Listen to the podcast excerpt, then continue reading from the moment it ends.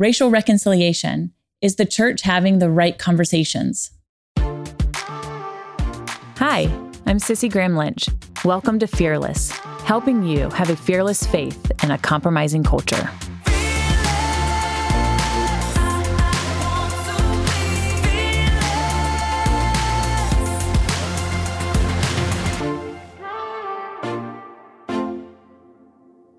Welcome back to Fearless. With this episode, I've been debating if I put this in the Elephant in the Room series or if I don't, but I think I am. Although many churches are talking about this issue, and then some churches are ignoring them altogether. But I believe for the churches that are talking about it, they might not be doing it in the correct way. And on today's episode, we're going to talk about racial reconciliation in the church and how do we do that in a biblical way with a biblical worldview. And I have asked Monique Duson to join me here on Fearless. Monique was a believer in the critical race theory for more than 20 years. And it was with a special relationship with a dear friend and their conversations that they would have back and forth where God began to change Monique's heart. And now God's using the both of them in a mighty way and how to have these conversations in a biblical way. These are very sensitive and tough issues for many of us. And so I'm so thankful to have Monique Duson join me today on Fearless. Monique, welcome to Fearless. I've been uh, wanting to have you as a guest here a long time. One of my colleagues is one of your biggest fans. And he sent me a video of you years ago, um, I think talking about critical race theory. And we have addressed critical race theory here before on Fearless with the Just Thinking guys. You know Virgil and Daryl well. But anyway, so I'm so thankful to finally have you here on Fearless. Well, thank you for having me. It is good to be here. I do know Virgil and Daryl. I know Virgil. I've heard of Daryl. We haven't actually had a conversation, but I do love them and appreciate their work, especially around critical race theory. Yeah, we had them here, I think like last year or so. So, or maybe even longer than that. Time goes by so fast. But I'm just grateful. I'm grateful for your voice um, on talking about race and unity, reconciliation, but all of it through a biblical uh, lens and a biblical worldview that you never steer away from scripture. So I'm so grateful for that. But for those who don't know you, who are not aware, tell us a little bit how who you are, how you grew up, um, and kind of what brought you to where you are now. Yes. Um, the short version I am Monique Duson.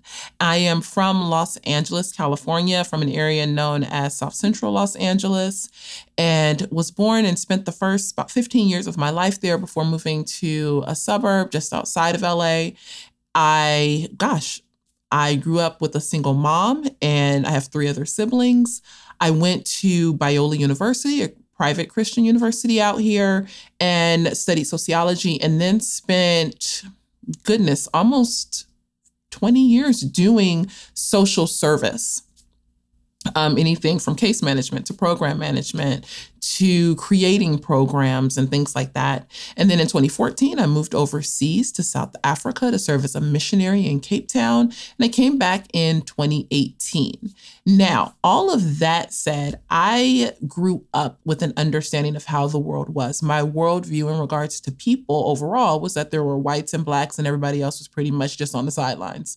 Um, and white people there was a very distinct view of whites that whites thought that they could treat blacks any kind of way that you know most whites upheld racism they were all republican they all you know had a certain way of thinking. Now that view was also shaped by the fact that i grew up in los angeles during the time of the rodney king riots the riots happened right down my block. Now it was several streets, but things like um, Reginald Denny being beaten that happened on the main street of my house, just a few blocks up from where I lived.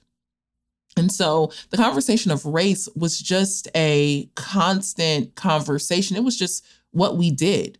And so I grew up and, and lived from a position that was very steeped in critical race theory, even without realizing it was critical race theory. Now, when I went away to school, that I, I learned a lot more about critical race theory. I learned more about um, being a sociology major, you know, what did it mean to be a minority in America? How had America failed minorities?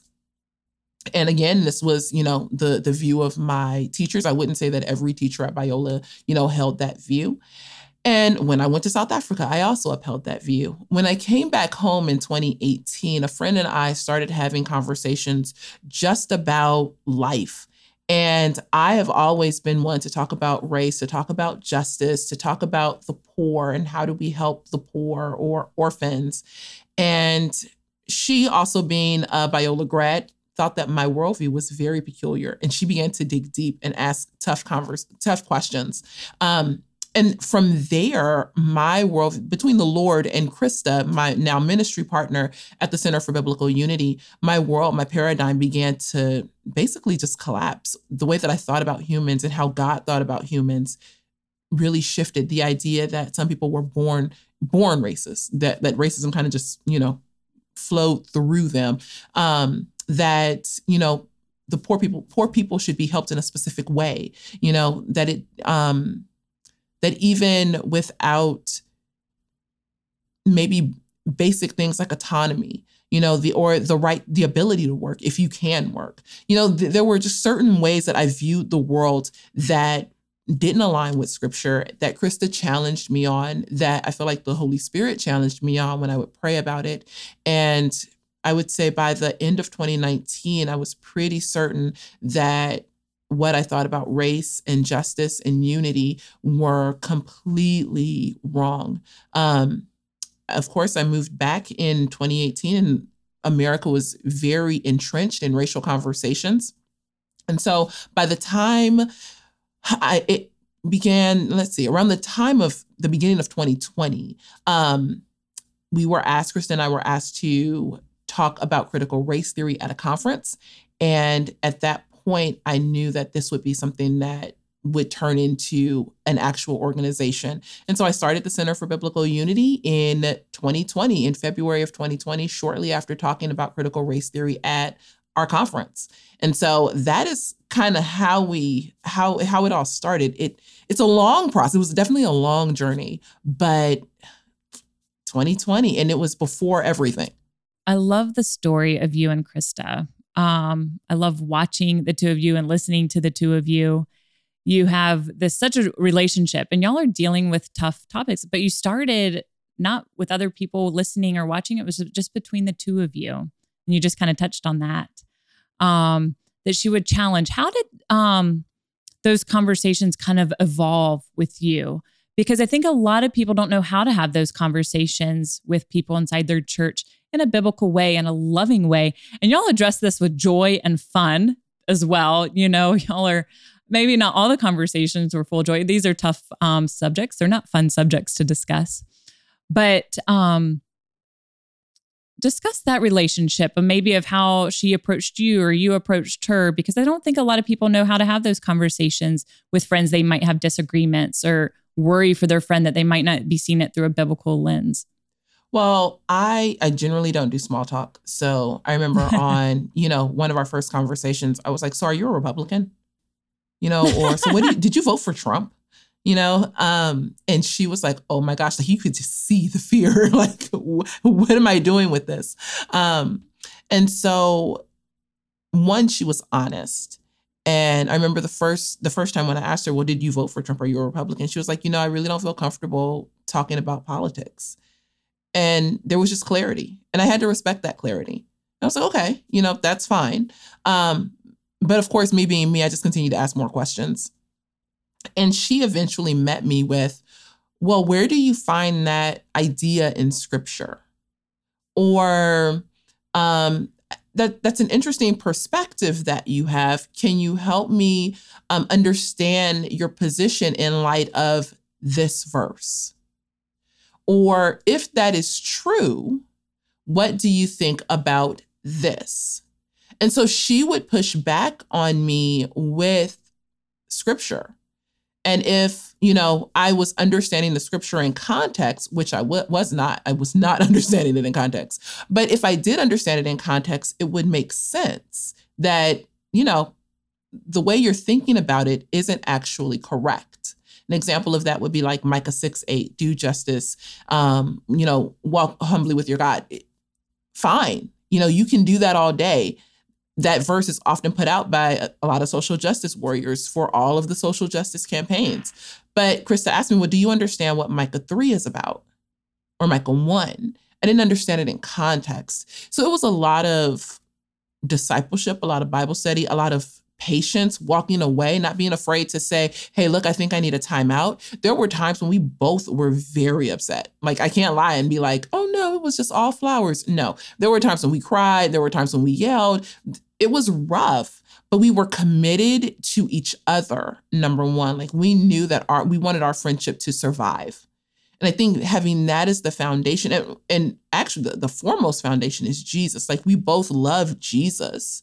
I just didn't have a clear understanding of scripture. I hadn't studied the word truly to understand what the word actually said.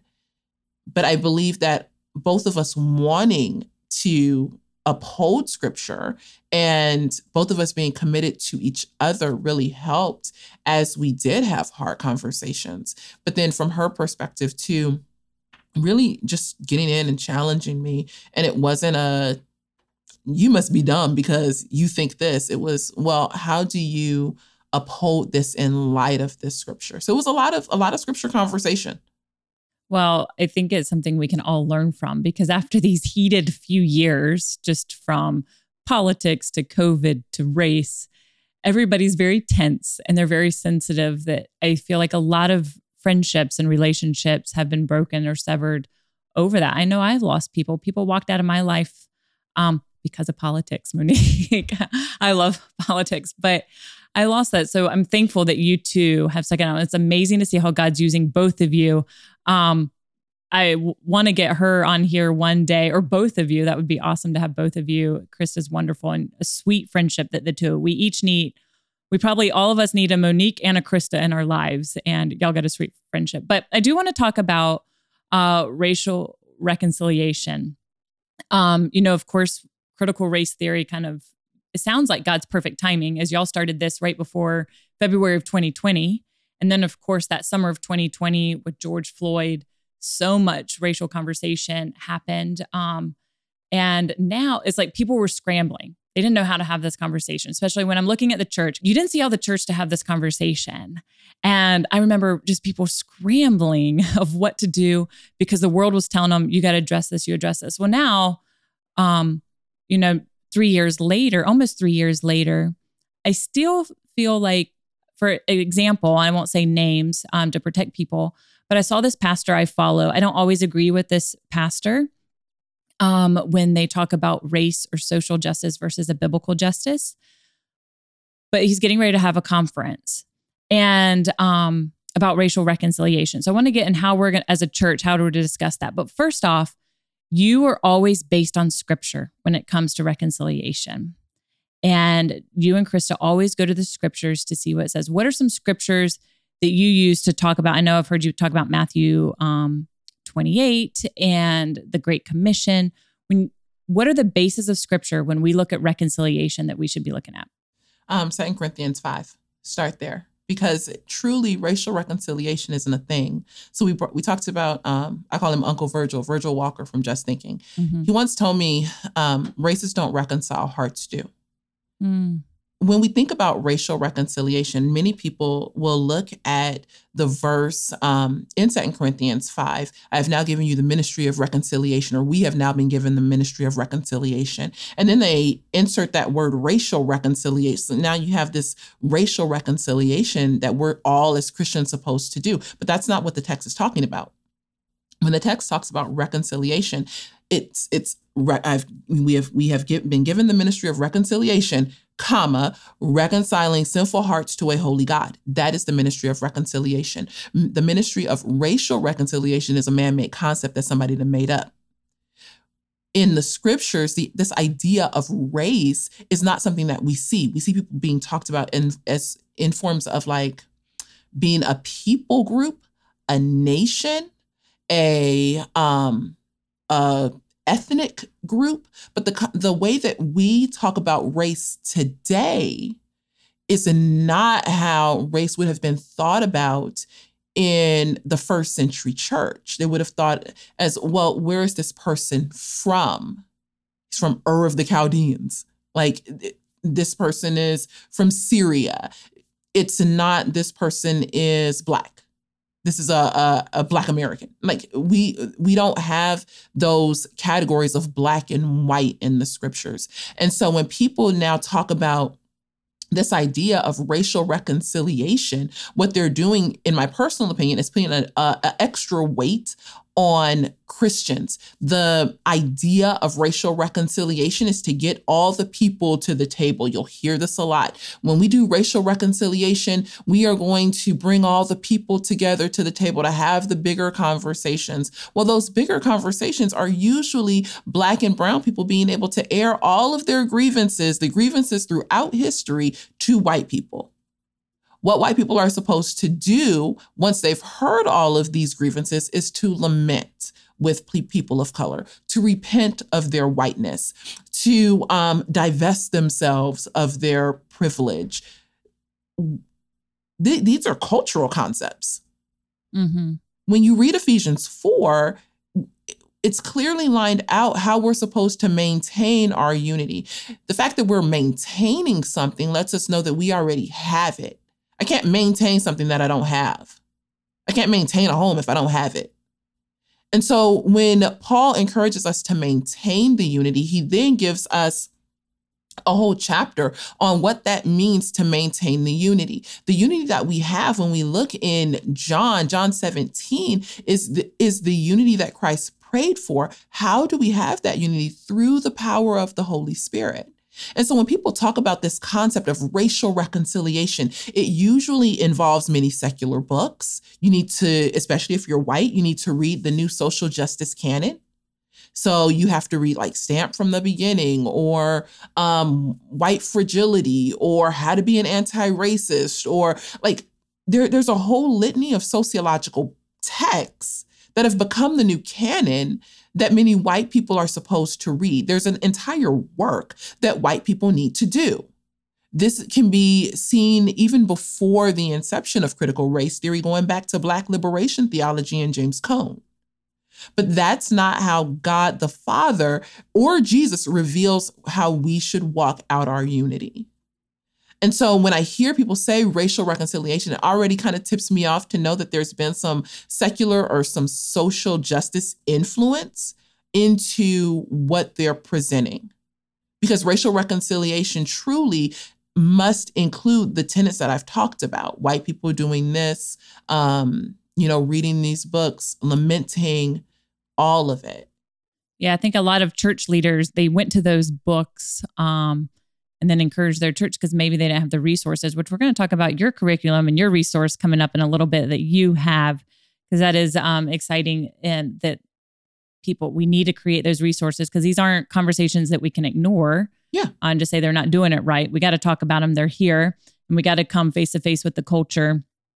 But, um, you know, first off, I wanted to go back to Second Corinthians 5. I wanted to read it um, for those who for those who are listening. Second Corinthians 5 16. Um, I'm going to start in 16. It says, Therefore, from now on, we recognize no one by the flesh, even though we have known Christ by the flesh. Yet now we know him in this way no longer. Therefore, if anyone is in Christ, this person's a new creation. The old things have passed away. Behold, the new things have come. Now, all these things are from God who reconciled us to himself through Christ and gave us the ministry of reconciliation. Namely, that God was in Christ reconciling the world to himself, not counting their wrongdoings against them, and he has committed us to the word of reconciliation. There you go. Um, and it is, I mean, when we look at this through that, for all have sinned and fall short of the glory of God, we have been separated from a holy God, but he himself, through his son Jesus Christ, reconciled us to him. And I just, um, that's when I start looking at this because it's hard to have some of these conversations when you see what's happening on the news or what somebody else has said, or you were talking about everybody's got to come to the table. You know, I went to, I don't do too many women's conferences. Went to one, yeah, this was a couple years ago, uh, many years ago, and they all had to come to the table to have these conversations. And it's just as what you just said. Everybody had their grievances and um and people were crying, and, and people have hurt. people got their stories, but the people that were coming to the table, you could tell had not been healed. Mm-hmm. They were coming still hurt. They were still coming mad to the the table as Christians, right? They're um it's like Jesus or they had not allowed God to heal them. They had not fully surrendered it to the Lord yet. And I see that even now with um Christian leaders speaking out, um, Black Christian leaders that many of, not all of, of course, not all, but there's so many of them that come to the table that are that are used for speaking stuff.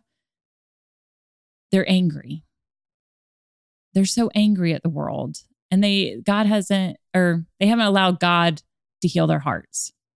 Yes, and it you know, it hurt happens. It does. Racism happens. Like I'm I'm not here to deny racism. I'm not a racism denier.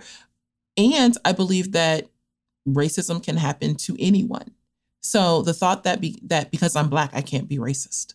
That that's not true. So if we're going to create a space your church wants to create a space to talk about racism, create a space to talk about. I, I would advise against it, but you know, create, create space to talk about racism, but don't do it through this lens of partiality, where now white people can never part ha, have any kind of racial hurt. That's only for the blacks. You know what I mean? Like this is what this is what happens when you participate with racial reconciliation.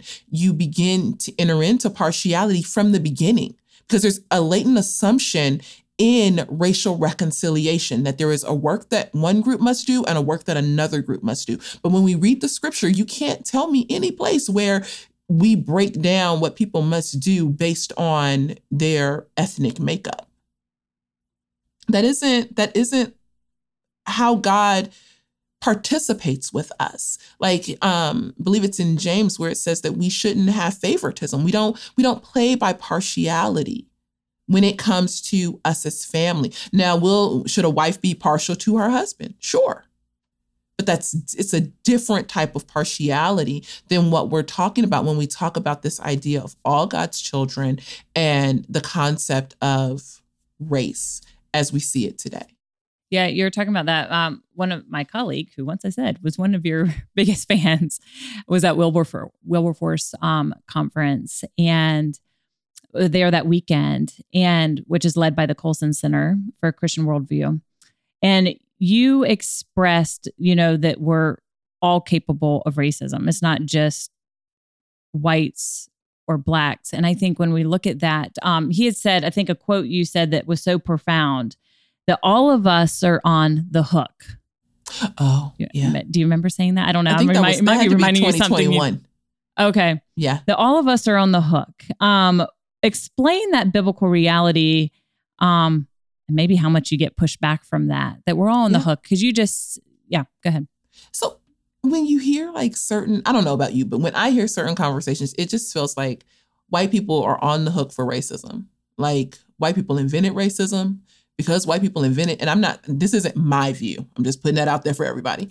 Um, but white people invented it. Now they need to fix it. The, there would be no racism in the world if there wasn't white people. So white people are on the hook for racism. What? We are all on the hook. We are all on the hook as God's children. We are to stand as a light in our culture. We mm. are on the hook.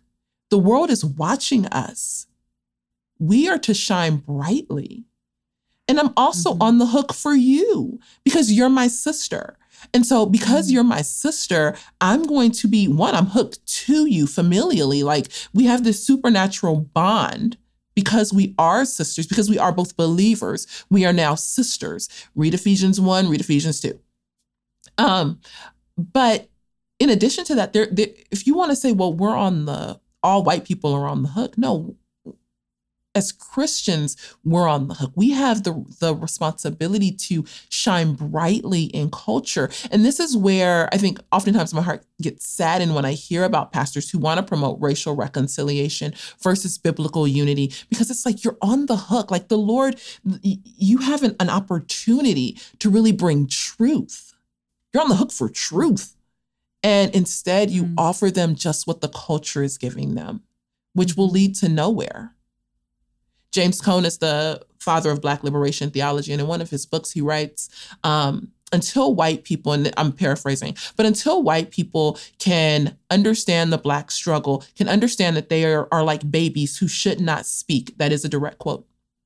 Um, until they understand that it is the Black people who um, basically approve of their their right to participate within the Black community, they have no place within the Black community until they come to the table understanding their position at the table, they shouldn't be at the table. Who am I to tell you who, if you can be in the family or not just because you have less melanin than I do?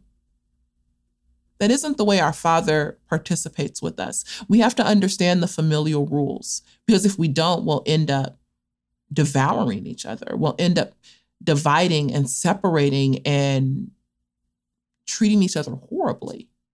Yeah. And I think you said you lived in South Africa for a time. Mm-hmm. So you probably saw how just you know, racism. It's it's hatred, hatred, you know, just towards different ethnic groups. Um, you can look at the history in Rwanda. You know, Samaritan's Purse. Of course, we work in a hundred countries around the world. So you see, this isn't just an an American white versus black. You know, actually, I live here in Fort Myers, Florida, and one of my best friends taught in the public school system. And she says, see, the biggest racial issue we had were Haitians versus black. Um, and I'm like, what? you know, that doesn't make any sense to me. But it was the cultural differences that they had that they could not stand one another. And in the public schools, it was a very dangerous um, like relationship between the two. Um, and for me, it's just to remind the world that, man, it is a hate. It's when hatred is in your heart. Yeah. Hatred towards one another. And so when we, I've struggled, um, you know, as a white woman having this conversation, if I was to be honest with you, because it, first off, I feel like I'm not allowed to bring things to the table. Um, I because I can't understand, or you and I grew up completely different. You grew up in LA and California. I grew up in a small town, mountain town of in Boone, North Carolina. And we just have different stories and different um, upbringings. So I felt like I wasn't allowed to bring it to the table. But when I look at just but I didn't grow up seeing that because I traveled the world and I saw what sin and the um the hate in people's heart, the sin in people's heart, and what that could do to to neighbors. Like I'll just never forget as a young child, my dad went straight into Rwanda right after the genocide, and just like seeing the pictures of it, and those are like instilled in my mind. So when I look at it in America, it's really ha- hard to have that conversation because um, it's it's just so much deeper than that. We're looking at the heart of man, and only God can heal the heart of man. Um, the healing of a heart is a miracle, and only God's in the miracle business, I always say. Only God can truly change a man's heart to love a brother or a sister when all those barriers are there and they've been taught so many different things. Yes. I mean, we see we see it from the beginning you have partiality. I mean, so you said racism is hatred, and I would expound that just a bit and say, yes, racism is hatred. It's it's partiality. It is um, slander. You know, it, we never we don't see the word racism in the Bible, and so if we're going to look at it biblically, these are the words that we see that you know we can piece together to make up racism today. But you see those things in Genesis, and so to believe that, well you know, racism it was invented when the first black slave was picked up, you know, by an American slave ship and brought through the transatlantic slave trade. It's just not true. And we have to remove this um, or get away from this, you know, s- small view of what we think, you know, racism is and understand that racism is not technically a skin problem. It, it, it's a sin problem. And I know that that's very cliche and things like that, but it's so true. Racism is a heart issue because the heart of man can be wicked. Mm-hmm. Yeah. Um, as we've said, many churches are trying to address the race and the racial tension, the racial reconciliation. And I think so many of them um, have the best intentions behind it, right? They have good hearts, not here to attack that.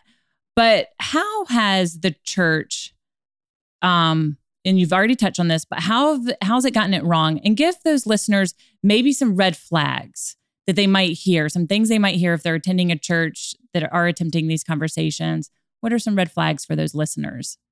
Um, gosh, the the push for the sociological textbooks. I would say that one would be first. Um, or the conversations, the talks from the pulpit that divide us. Um, that continue to perpetuate victim narrative and victim mentality um, toward blacks that that take um, that take big ideas without data. And so in 2020, I heard a lot of our Black brothers and sisters are, you know, just marginalized and oppressed by the institutions, or they're marginalized and oppressed and downtrodden by police and things like that but that doesn't actually match the data. So I would say conversations that continue to perpetuate division. Um, I would say many pastors in 2020 and 2021 and 22 promoted BLM. If your church mm-hmm. is promoting BLM, I would say run. Um, that's extremely problematic. Yeah, we did a podcast on that. Yes. Mm-hmm. Let me ask you a question. Do you think diversity would be a red flag? Like when they're trying to push diversity? I can remember just, I was attending this church and there was a couple of our, a friend that almost made me feel guilty that my church wasn't diverse. So I started asking myself questions. Was there something wrong with me? Like then, like now going to church and I'm starting to count heads, like looking at things. Is that Girl, I just try being the black should, person. you be like, I know everybody's trying to count and see if there's any uh, anybody else but me. I'm sure. So now, because our culture has taught us that, you know, it's in the back of your mind. But I love how you have mentioned one time, um, and I can't remember. You said somebody had taught you that the church should reflect the community around you. Mm-hmm. Yeah. Um, and I loved that. That always kind of stuck with me. So when we think about diversity, normally people immediately run to this idea of ethnic diversity. And there's just not that many black people. I mean, like I if, told you, I grew up in the mountains of North Carolina. There, you know what I'm saying? It's like if if you have to have at least two black people in every church, we we not gonna make it, y'all. Like it, it's not gonna work. Um, but that's the error in that is that in the it's the assumption that diversity has to be skin color diversity.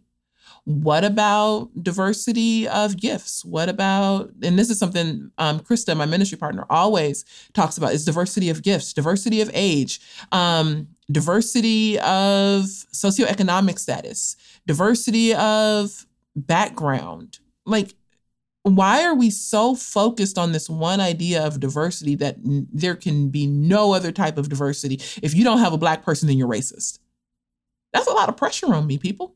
I can't come to everybody's church. So I always um, think that's a red flag. I do think yes. like, but when they when they address that, I feel like they're addressing just the white church, right? Of, yes. Like when talking about diversity, I don't see them going to a black church and say you need to have some more white people in your church or you go to the korean church they're not telling people they got to reach out to to the black community or to the white community. And when i look at the church um, on a world scale christ uh, god's church is diverse. It is diverse. Um, it is. so it is it is completely diverse.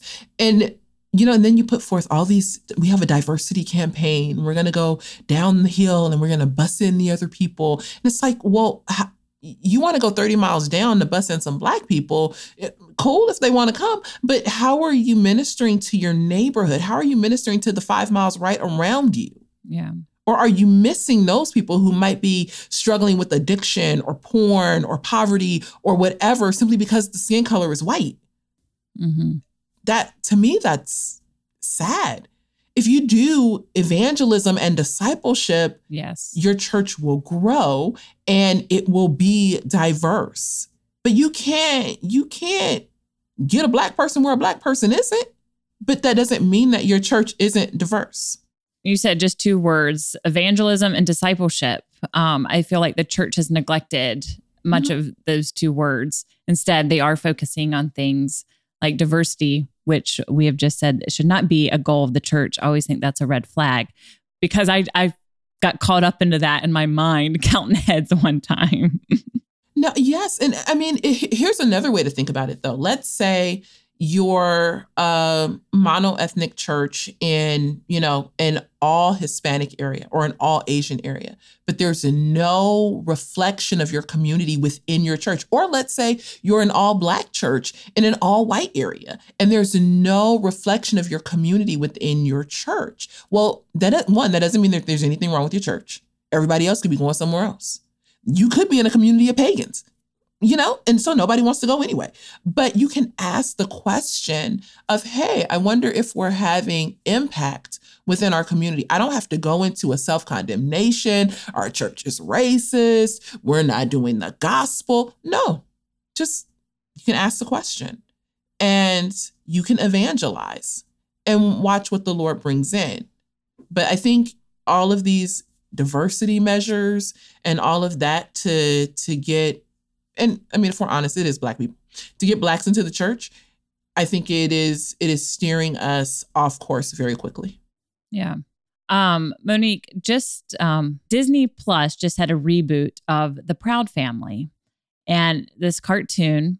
And I was really shocked when I saw it because it is critical race theory in its purest form for children's audience. And when um, when it was on, my children were in the room and their heads kind of cocked and they're like looking at what what's going on mom and they had the KKK on there and they had this rap and I'm going to um kind of quote part of this song that these children in this episode these black children are singing. Mm-hmm. and it said um this country was built on slavery which means slaves built this country. Um it goes on and says the descendants of slaves continue to build it.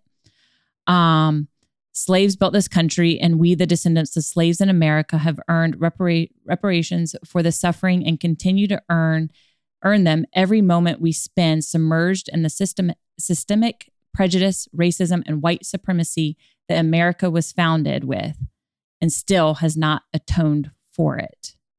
That's very heavy for a child, a children's audience. Mm-hmm. Um, it also continues. It said, "We made your families rich." From the Southern plantation heirs to the Northern bankers to the New England ship owners, the founding fathers, former presidents, current senators, the Illuminati, and the New World Order. Um, that's a lot of stuff to unpack. Um, we don't have to unpack it. Let me um, a couple of things you can address that. First off, as a mom, I have I'm raising white children that just saw this on TV that, and they're always clicking on Disney Plus, which they have now have a lot more rules when it comes to Disney Plus, even before this. I told them they had to stick to um, the ones only mom has approved when they watch for many other issues, not just this when it comes to like the LGBTQ issues. But when I look at this, and I, I don't know how to address it to my white son at that point when they're showing the KKK. And I have tough conversations with my children. And I I don't back down from those tough conversations. Of course, I do it in a way that they can understand it. Um, but I always always encourage my audience to go ahead and have those tough conversations on their level and address it with grace and truth. But my question is, what is the end goal here? When we have these messaging to our children, is their end goal? I don't know. What is it? Because Jesus Christ paid our debt. And we're being told right now that my generation has to pay a debt to you because of what my ancestors did. And when we start doing that, is that I think Jesus Christ paid our debt. And um, I just look at it as I don't know how to have that conversation because I don't understand the end goal that they're trying to attempt. Yes. So, sorry, I wanted to take down a couple things as um, a couple notes as it came to me. Um, the first thing I would say is to realize that realize where culture is. So, right now, culture is definitely on the attack. And when I say culture, I'm talking about media, influencers, um, those in, in entertainment who are, you know, content creators and creating things like the Proud Family. There is what I would call an agenda. And I, when I um, say an agenda, I'm thinking of things like the Proud Family or that new, um, that new cartoon that's on HBO Max. It's an adult cartoon, but it's a spinoff of Scooby Doo called Velma.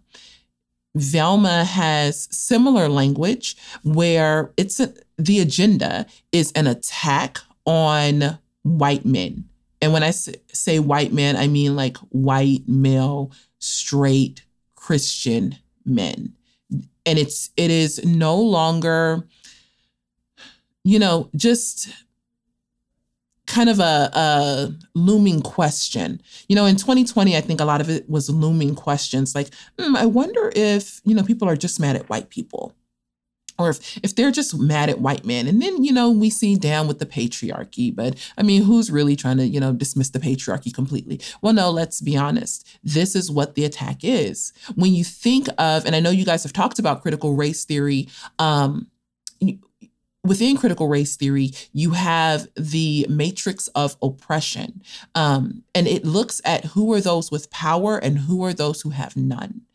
Those with power are your white, Christian, heterosexual men who are adults. Like this is this is what society is deeming as wicked right now in our society. So when you see something like the Proud Family that is denigrating um, whites and having a target toward white boys, or when you see something like Velma, where Velma said, well, you know, he's just a white man, you know, or I would expect nothing less from a white man. You know, this there's this idea that white people are dumb, that white men aren't needed, that Christians, and I, I honestly think that this is all pointing toward an attack on Christianity in the end. But yeah, I agree. You know, that white white Christian men aren't needed. This is something that as believers, regardless of your skin color, you have the opportunity to speak truth into because it is real. It is not something that people are making up or, you know, making too much of. Now, the end goal with critical race theory, the end goal of critical race theory, when you look at the definition, the end goal is embedded in, within the definition, especially when you look at Jean Stefancic and um, Richard Delgado's book, Critical Race Theory and Introduction. It says that critical race theory is a um, like a collection of activists and scholars focused on transforming our relationship between race, racism, and power. The goal is transformation societal transformation. What is the transformation that they are looking to to have happen? Our relationship between race racism and power.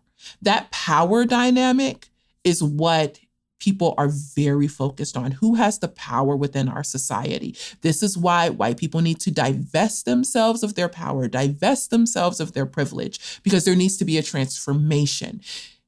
And it starts. The, people aren't dumb. They're they're starting with your kids. Mm-hmm. They're starting this conversation at a very early age to whether it's regarding race or LGBTQ plus or even um, ability and disability to say, if you look like this, then you are part of a group that has power. Because you have power, you need to share that power. You need to divest yourself of that power. You are bad because of that power. The, this is, you know, little it's it's coming for little kids first so that they can raise up a generation. Yeah. That when they become grown, this is the way that they automatically think. Yep. This is why talking to your kids about worldview is so important you know, how do you combat some of these things? Well, first of all, it's helping your children to understand that look, culture is going to cult. Now I know you're not going to say that to a 7-year-old, but it's it's the the overall idea. We are either in Christ or we are in Adam. Mm-hmm. And those who are living in Adam believe a certain way. They act a certain way, they speak a certain way. We are in Christ. What does that mean for you who is in Christ? It could mean persecution. It could mean being treated differently. It could mean living as a, a minority, a religious minority. And so these are tough conversations. I don't have kids, um, but I couldn't imagine having to sit down with my six, seven, eight year olds because they saw, you know, the KKK on a cartoon that's supposed to be meant for all kids. Yeah. But it's not meant for all kids. It's meant for a certain group of kids, and it's also meant to put down another group of kids. And I think it's just such a good reminder is it can make you angry, right? On all aspects of all the conversations we're having with our children right now, um, from racial issues to the LGBT to politics, whatever it is, can just make you angry when you look at it through a world. And I want to encourage people that in your response, don't get angry. Honestly, you know, my first reaction is to get mad when I see it. But then I just sat back and I said, okay, well, how can I have this conversation with my kids? And not to be angry because it stirs up that anger that turns into hate and, you know, of what we've all been talking about this whole episode. So always make as Christians, our response is not to respond in anger, but to um, stay calm. I just think when um, you look at their agenda and they're trying to plant these seeds, and even here you're talking about their agenda. The producer of the show did say, um, she says, um, our leadership over there has been so welcoming to my not at all secret gay agenda. So she's very open about her agenda. Mm-hmm. and I think I, I think I know who the agenda, um, who the producer is when when you say that because the, the other show I think has the same producer, and yes, it is.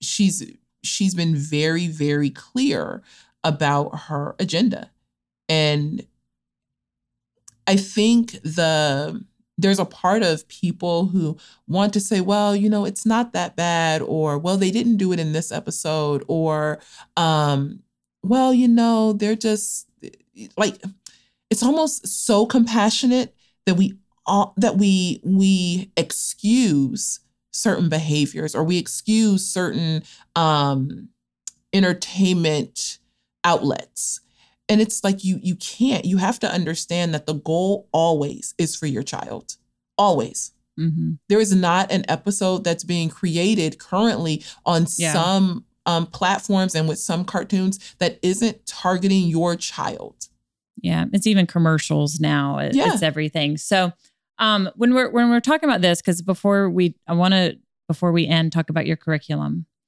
um but you know we're looking you know, some in our nation, they want a national apology or whether a debt to be paid. First off, I kind of have a hard time because I look, I don't have numbers in front of me, but I think how many have, um, how many people have immigrated to this nation in the last 150 years who didn't even have ancestors in this country, right? Whether you're white or black, you came here and you didn't even have ancestors in this country because you just maybe are first generation, second generation.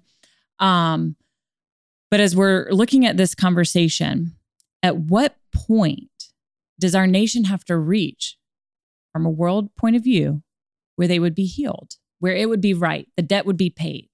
And I don't personally think, because we're looking at it in a world point of view, it would ever get there, right? You could never pay that debt enough. Then there's gonna there's gonna be something else we have to pay, or we haven't done anything yet.